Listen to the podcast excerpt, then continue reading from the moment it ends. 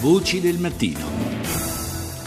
Parliamo adesso del trattato di Schengen, quello lo sapete che ci garantisce la libera circolazione nell'ambito del, dell'Unione Europea, è un trattato che eh, ha compiuto ieri 30 anni, ne parliamo con Antonio Villafranca, responsabile area Europa dell'ISPI. Buongiorno. Buongiorno a voi. 30 anni, un compleanno importante, certamente una, una, realtà, quella della libera circolazione, almeno in gran parte dei paesi dell'Unione Europea, alla quale eh, ci siamo piacevolmente abituati, ma un compleanno che eh, è caduto anche in un momento per certi versi critico, proprio per quanto riguarda la libera circolazione all'interno dell'Unione Europea. Eh, si intreccia evidentemente questo anniversario con il tema del, dell'immigrazione e insomma l'abbiamo visto, lo stiamo vedendo anche in queste ore per quello che accade al confine italo-francese.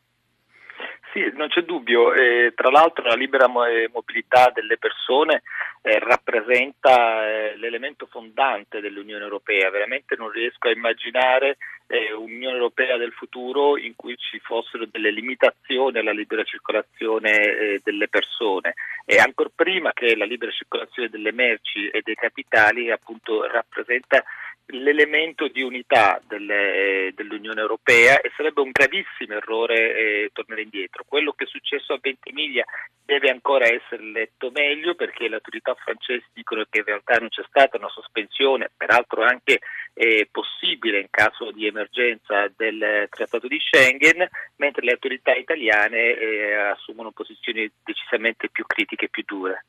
Sì, tra l'altro in questi giorni erano chiuse anche le, le frontiere tedesche per altre ragioni, almeno insomma, dal punto di vista formale, perché era ancora la coda della, della chiusura legata al vertice del G7, però insomma sta di fatto che eh, i controlli fino, almeno fino ad oggi eh, ci sono stati anche con la Germania e vediamo eh, come in fondo tutta la, la, la, nostra frontiera nord sia in qualche modo eh, sigillata in questi giorni, perché Schengen o non Schengen, ma insomma i controlli ci sono e come anche alla frontiera austriaca naturalmente a quella svizzera, ma insomma lì il discorso è diverso.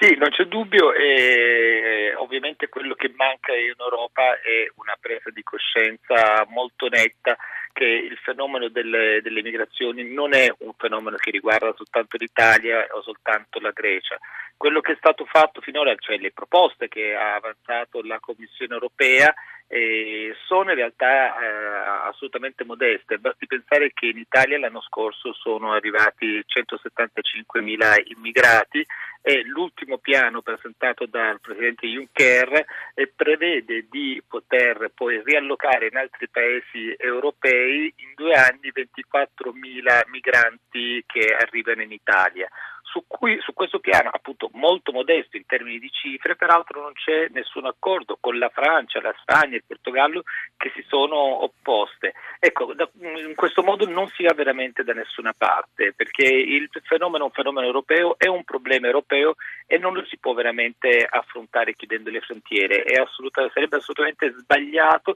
e non porterebbe da nessuna parte. Che cosa accadrebbe se come abbiamo letto stamani su qualche quotidiano, il nostro governo decidesse di fornire dei visti rapidi, in tempi molto rapidi, in particolare ai rifugiati che provengono da alcuni paesi come l'Eritrea, per esempio, a quel punto avrebbero davvero libera circolazione? Ma allora lì c'è un'interpretazione eh, che andrebbe fatta del Trattato di Schengen, perché è vero che appunto c'è libertà di circolazione, è successo ad esempio già in Italia nel 2011 con i permessi di soggiorno temporanei che erano stati eh, concessi, c'era già stata una diatriba proprio con, eh, con la Francia. il Trattato di Schengen stesso però dice che eh, l'immigrato comunque deve avere, deve dimostrare di avere dei, della, deve poter potersi mantenere, uh-huh. quindi deve avere almeno 60 credo, eh, euro al giorno eh, e quindi questo è un elemento che eh, sicuramente da interpretare, ecco, da capire se è dentro che limiti appunto questo può accadere. Il Premier Renzi ha detto che prevede un piano B, non si conoscono i dettagli, lui non li ha forniti e quindi vedremo appunto poi di cosa si tratta. Oh, un altro tema importante eh, è quello anche della libera circolazione, mh, mm, però dei, del, eh, diciamo intraeuropea, dei lavoratori europei, perché è uno dei temi su cui si è un po' eh, avvitato diciamo, il rapporto tra Regno Unito e Bruxelles. Sì, allora, mh, mm, eh, proprio sul Regno Unito mh, mm, dobbiamo ricordare che in realtà eh,